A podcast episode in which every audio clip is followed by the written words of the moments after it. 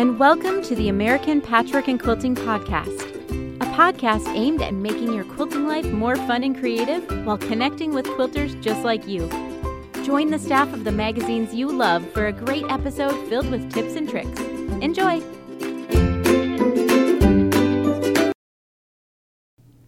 Hi, and welcome to the American Patchwork and Quilting Podcast.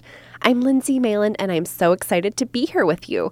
So happy October! I know we're like a week in, but it is the start of my favorite month of the year. I love October and fall weather.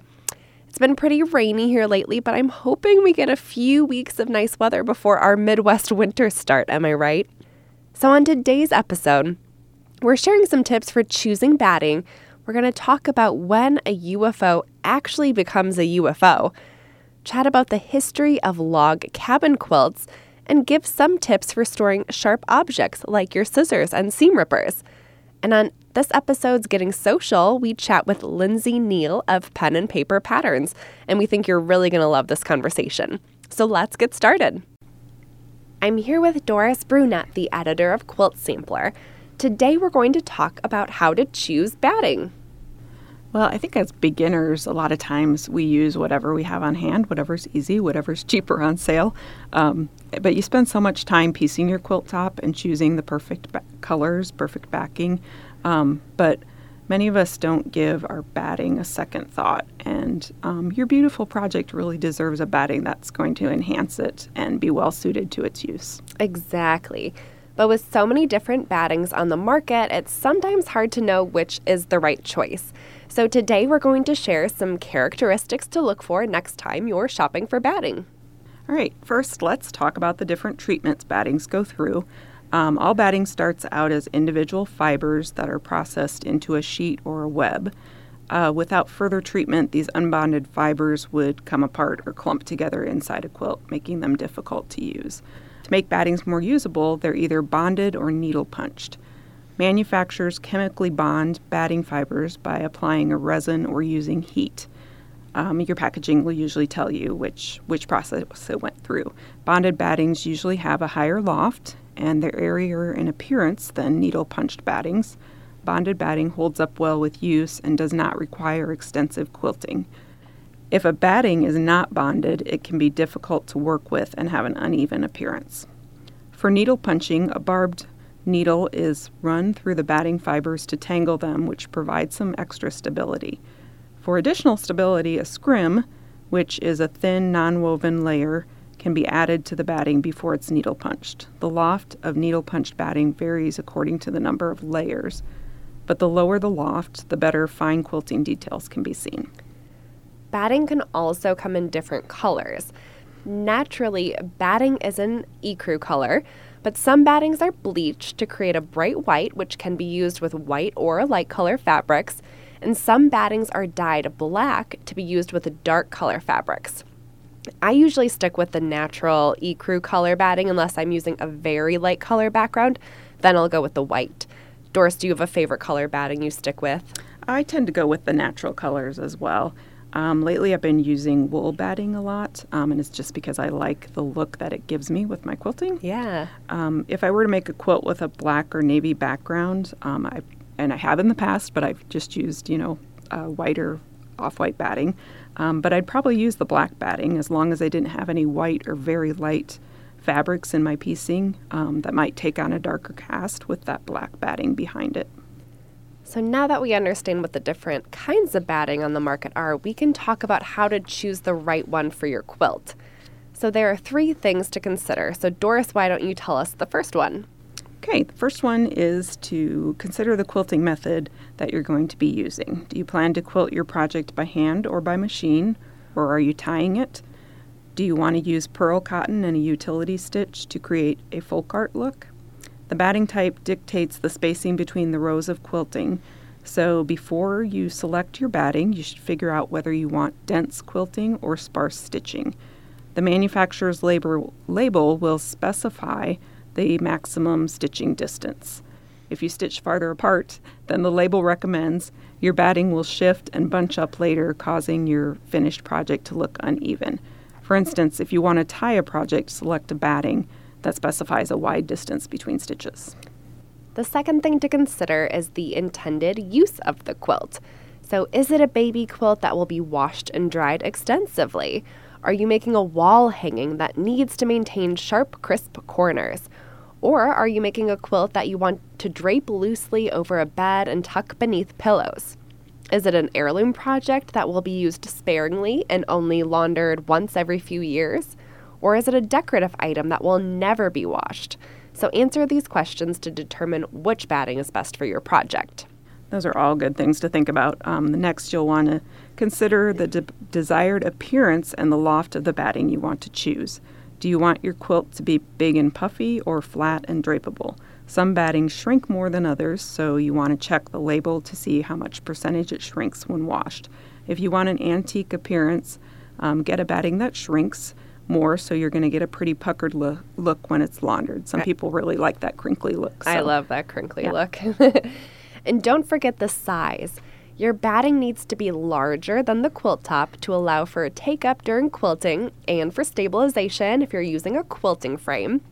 So we suggest adding 8 inches to both the length and the width measurements to allow an extra 4 inches of batting around the entire quilt. Batting is sold on the bolt and in packages for standard quilt sizes, so you should be able to find the perfect size for your project. We spend so much time and care on choosing the fabrics and piecing our quilts, but really the look of the quilting and the quilt structure is determined by the batting. So put a little thought into your choice on your next project. You can find a link to printable batting resources in our show notes for this episode, so you can have the information handy when you need it. We'll be back after this quick ad break. I'm back with Doris for our UFO challenge, a segment where we address common finishing problems so you can complete your UFOs. So today we're answering a question we got from one of our listeners in our UFO challenge group. So this is from Gail Yadon, and she asks, when does a UFO become a UFO? When you purchase or when you finally start cutting into it? So Doris, what are your thoughts on this? Well, I think this is a really good question. And um, our Facebook group had kind of an active conversation about this when she asked the question. So um, I think the answer varies for different quilters. Um, a lot of quilters claim it's when you make the first cut. That's what some of the people in our Facebook group said.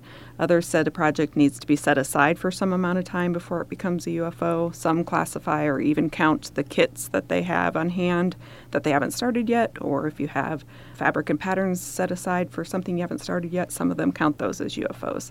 Around the office, we tend to agree that a UFO is an unfinished project consisting of partially sewn blocks or a partially sewn top that's been neglected for a while. Sometimes it might even be something that's quilted and just needs to be bound to be finished up, but it's considered a UFO if it's just sitting there waiting to be finished.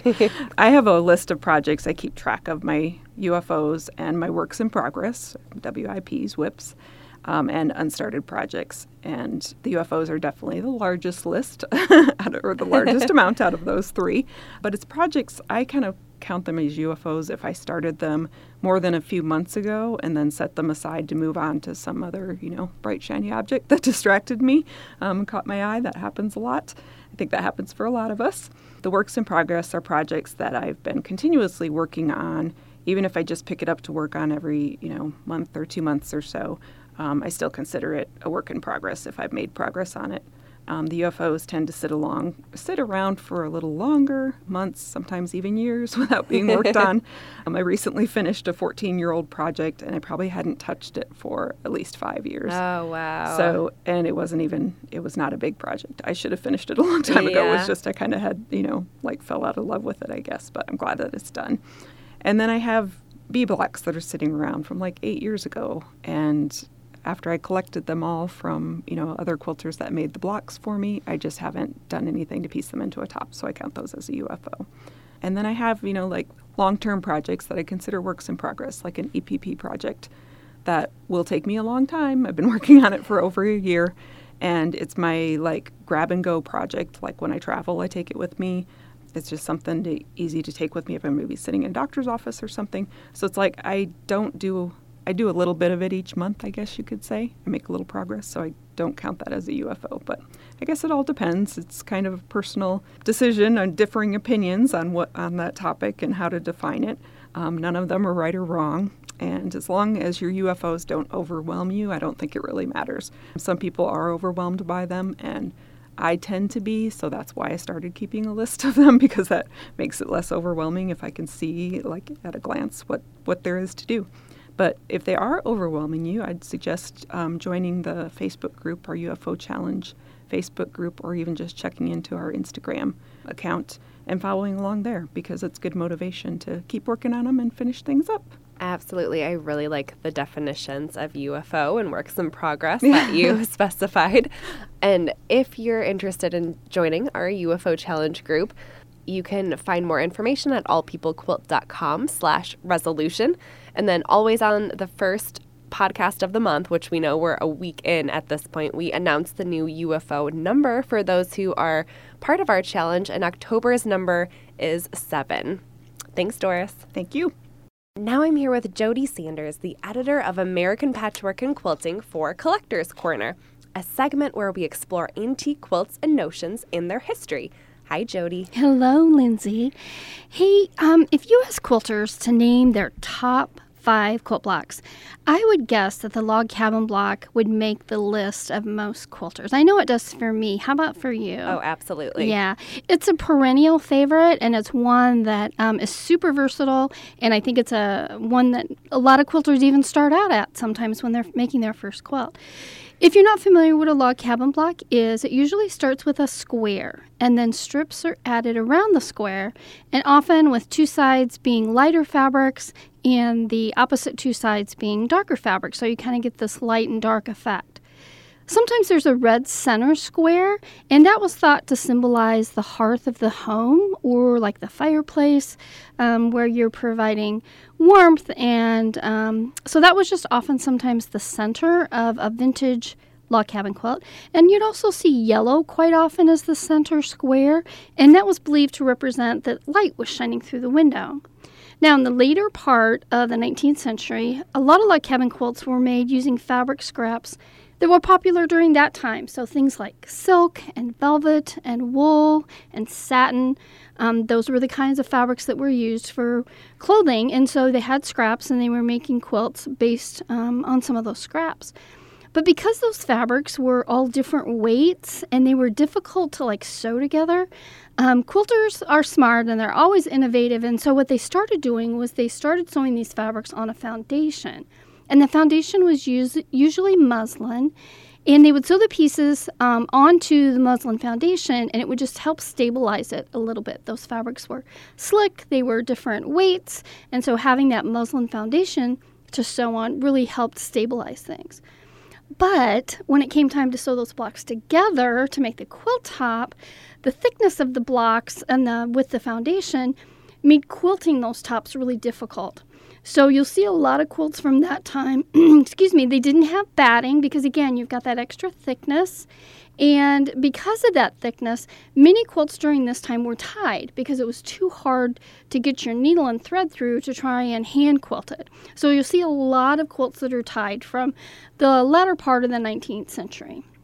Now, as we moved into the 20th century, we saw shirtings were very popular, uh, colors like mourning gray and indigo and claret, and also plaids. We saw a lot of plaids that were being incorporated into log cabin quilts at that time.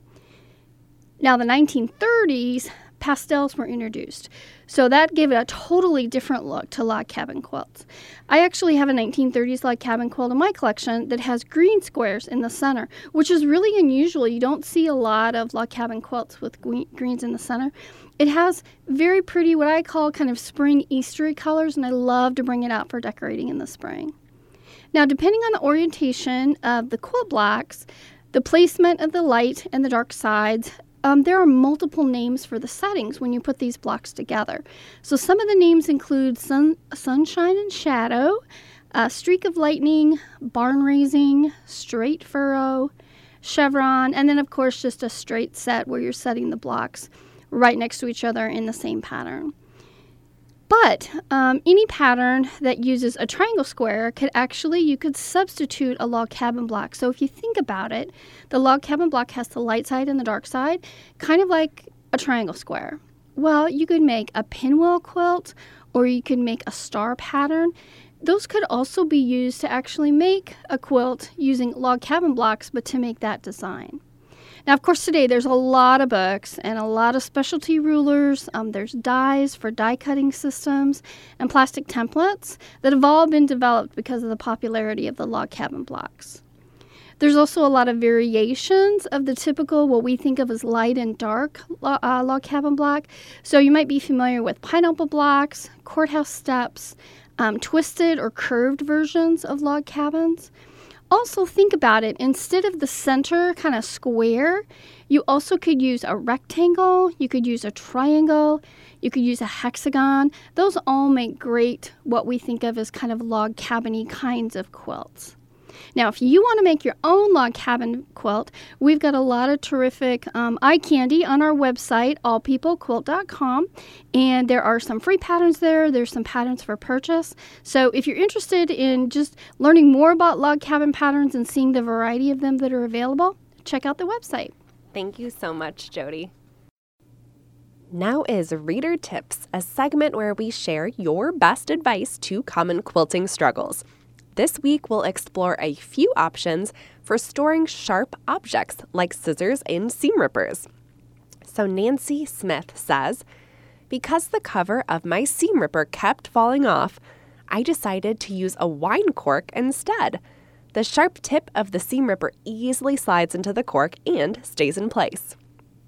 Mary Hughes says, When my children were younger, they often would use my good scissors as utility scissors.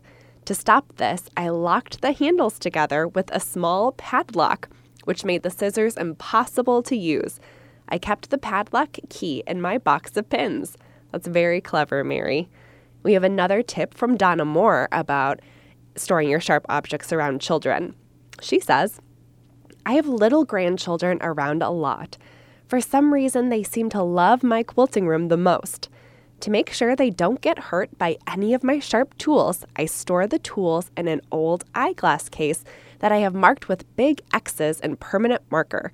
My grandchildren know not to touch that case. Marilyn Hopkins says, When changing the blade of my rotary cutter, I write used on the blade with a permanent marker. These blades then go in a second rotary cutter marked paper. I use this cutter for paper, template plastic, and home decorating fabrics, saving my sharpest blade to cut quilting cottons. Mindy Volker says, I attached a suction cup to the side of my sewing machine so I can keep a pair of small snips close at hand. Now I can find my scissors immediately without even looking, and dangling threads are no longer a problem. I love those tips we always think you guys have the best tips that you submit to us. So if you're interested to submit a tip for us to feature in the magazine or on the podcast, send an email of your tip to apqtips at meredith.com. We'll be back after this quick ad break. Welcome to Getting Social with Jess. I'm your host, Jess Ziegler. This week, I get to bring you my conversation with Lindsay Neal, who is the designer behind Pen and Paper Patterns. She can be found on Instagram at Pen and Paper Patterns, and she also has a website. If you have not seen her work before, oh my goodness, go check her out. She has some of the cutest designs. Um, I just really enjoy her as a person and as a designer, and I think you will too. So, this conversation is honest it's what she has dealt with recently, and it's about overwhelm and too much of a good thing, which is quilting in her life, and her kind of resetting and coming back with better boundaries. And if you've ever been there, I feel like this interview is going to resonate with you. Welcome to the show, Lindsay. I have wanted to talk to you about, well, first of all, could you give us a little bit of a background of your personal life and your quilting life? I'm a mom to three. I have two boys and a girl. I have an 18 year old who just started college this year. It's a big adjustment. I have a senior and then a sophomore. Yes, I'm busy being a mom. I'm a wife. I've been sewing for about um, since seriously since 2011. Technically, I've I've been sewing since 2003, but I was for a big chunk of time because I was raising three kids. I just did the basics for a very long time. So let me stop you there because Yeah. I would be remiss if I didn't mention Gail right now. Oh, I love Gail. So Yeah. did Gail's your mom? Did you bring her into quilting or was it the other way around? Well, she actually sewed like when I was younger. She made like our Halloween costumes and everything. So she was mainly a garment sewer for a while. She made like her own clothing. I never sewed when I was younger, but I knew she sewed. So, anyways, it really was, it ended up being I brought her into the quilting world. Like she was scrapbooking. She took a break from sewing and she scrapbooked for the longest time. And then I started sewing and I was like, you got it. I know you're going to love quilting. You Yes. got try this. And she had, I think she had dabbled a little bit and made maybe a few quilts. But, anyways, yeah, so I got her hooked on it basically. But She's such an excellent piecer and Yeah. I've gotten to quilt for her for a few times and it just seems like she's a natural at it. So yes, oh, definitely. Yeah, for sure. Okay, so recently you've been on Instagram talking about just the fact that our culture needs to Yeah. slow down. Mm-hmm. Yeah. I feel like this might not be the whole wide world of quilting, but it seems like modern quilting, quilting on social media, quilting on Instagram. Yeah. That message has really resonated with me. And I just wonder if you could expound on like both your feelings and I know that you did a poll in your stories about like how many people feel like this is, you know, rushed or out of control or you feel pressed to do all these things. Kind of want to hear about your um what do you call it? unscientific results. So, okay, that's a lot of stuff to deal with. so I'm going to pass pass the mic to you.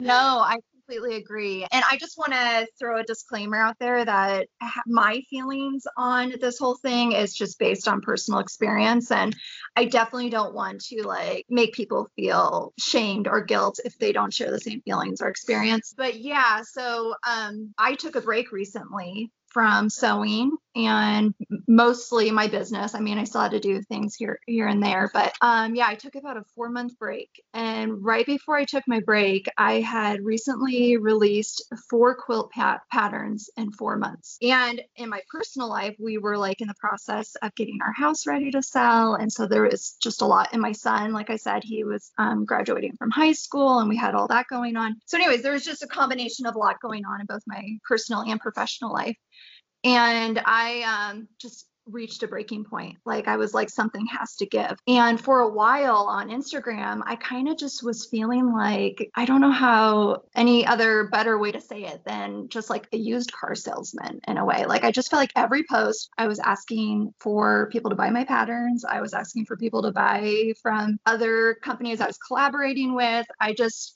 wasn't finding the joy in sewing like I did when I first started. And also the fact that I put this pressure on myself that I had to release four patterns in four months. Like, why? I don't, looking back on it, I'm like, why did I do that to myself? But anyway, so I, yeah, I took a break. And during the four months, I, like the first month of that break, I was like twiddling my thumbs, like, this is torture because you know as a as a professional in this industry i was basically like every a lot of other professionals in this industry i was going at like 60 whatever 80 miles per hour.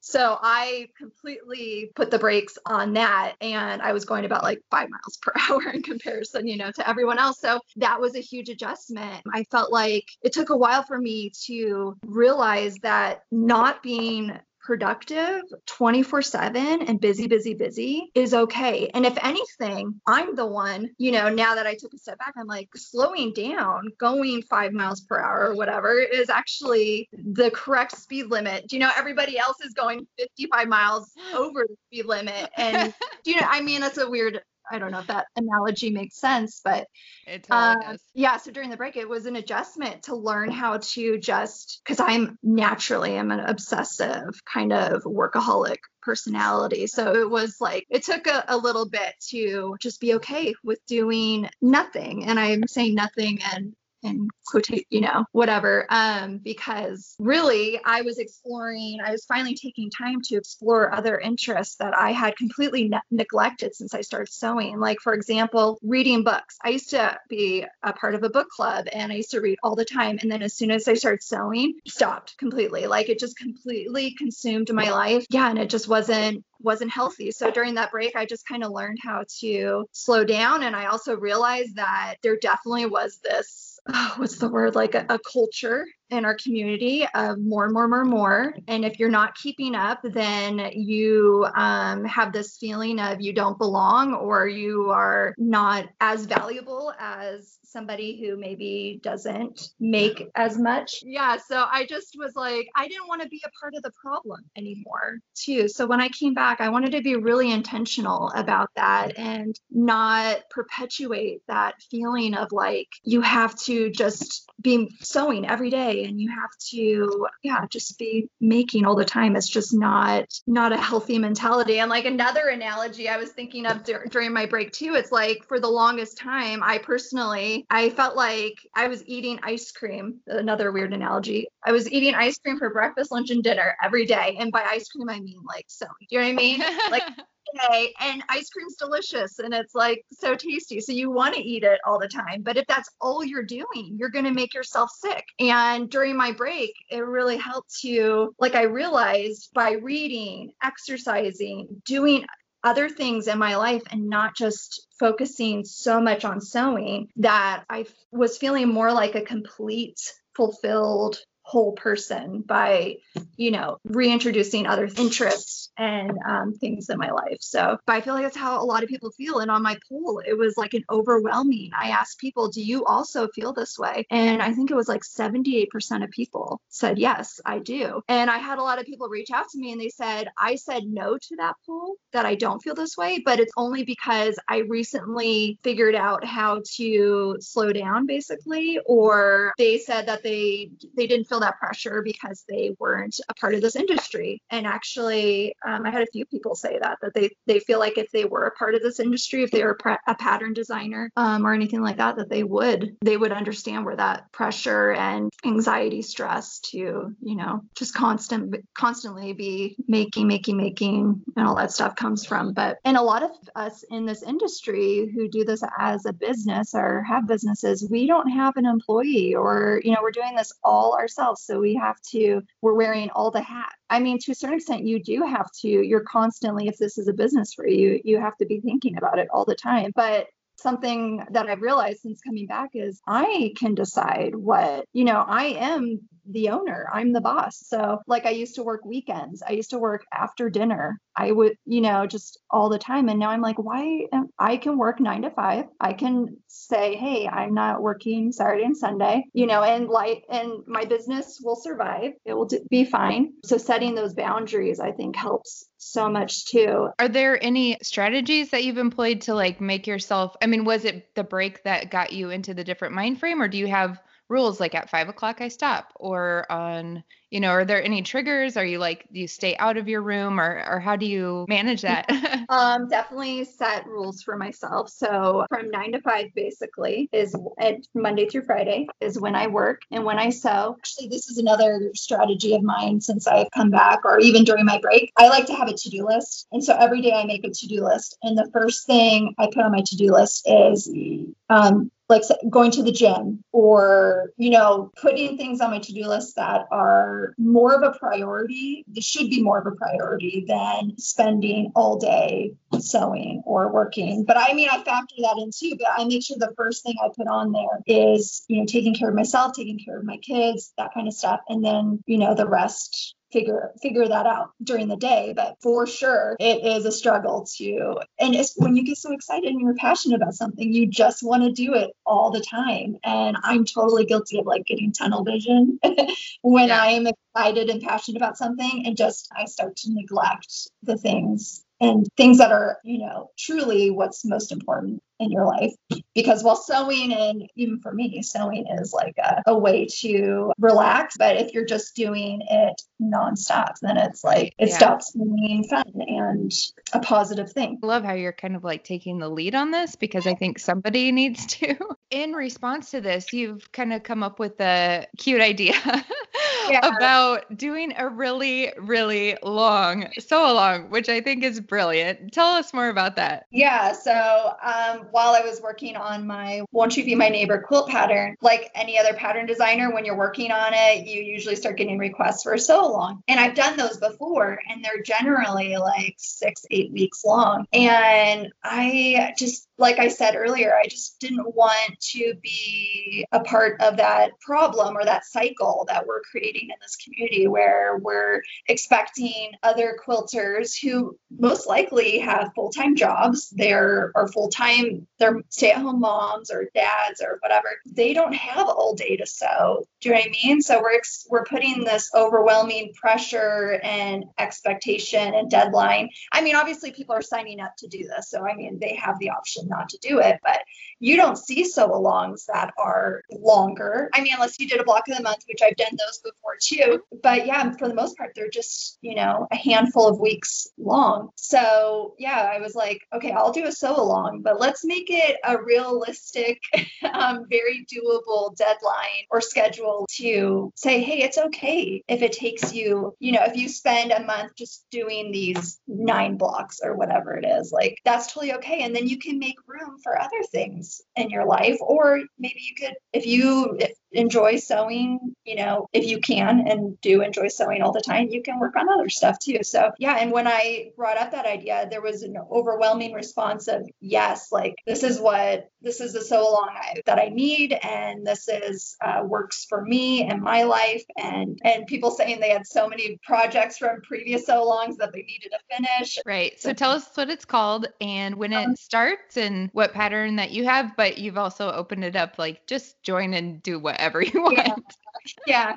So it's called Slow Your Roll Sew Along. I have two schedules. So you can either follow my Won't You Be My Neighbor quilt pattern, or you can just, there's a blank schedule. And for this, every month, you can fill in what your goals are or what you want to accomplish that month. And every month, I'll have prizes that I'm giving away, and none of them are fabric, sewing notion, patterns. I feel like we all have enough of that in our lives. So they're all like um, encouraging, kind of, I don't want to say self help kind of things, but just, yeah, very encouraging and fun, funny kind of prizes um, like pins and prints, mugs. Um, I'm going to throw in some like face masks and like, you know, like that. Yeah. So just prizes that encourage you to take care of yourself. And yeah, think Love out it.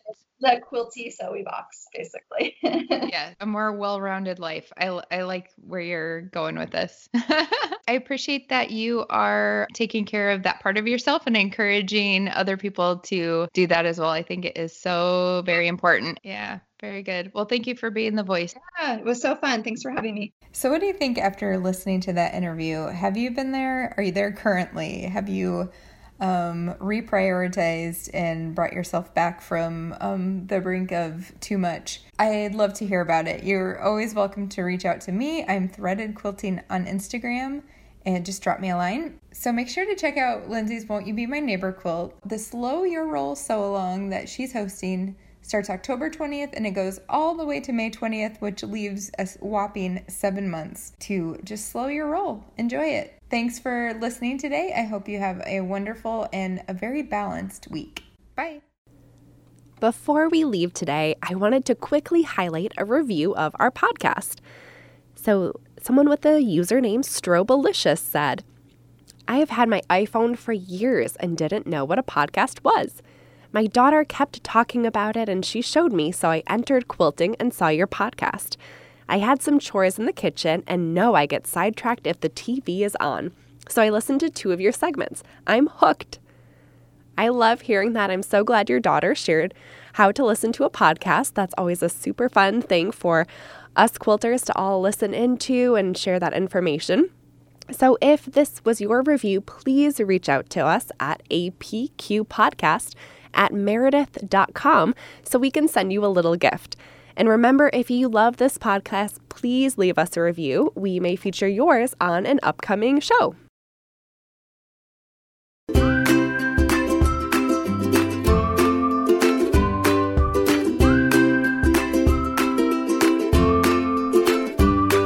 Hi, all, and thanks for listening. Keep in touch. American Patchwork and Quilting is on Facebook, Pinterest, and Instagram at All People Quilt. Email us at apqpodcast at meredith.com. Resources for this week can be found at allpeoplequilt.com slash podcast. And if you love the American Patchwork and Quilting podcast, please subscribe on your favorite podcast app for free. And don't forget to rate and review the show. It helps other quilters find us. Have a creative week.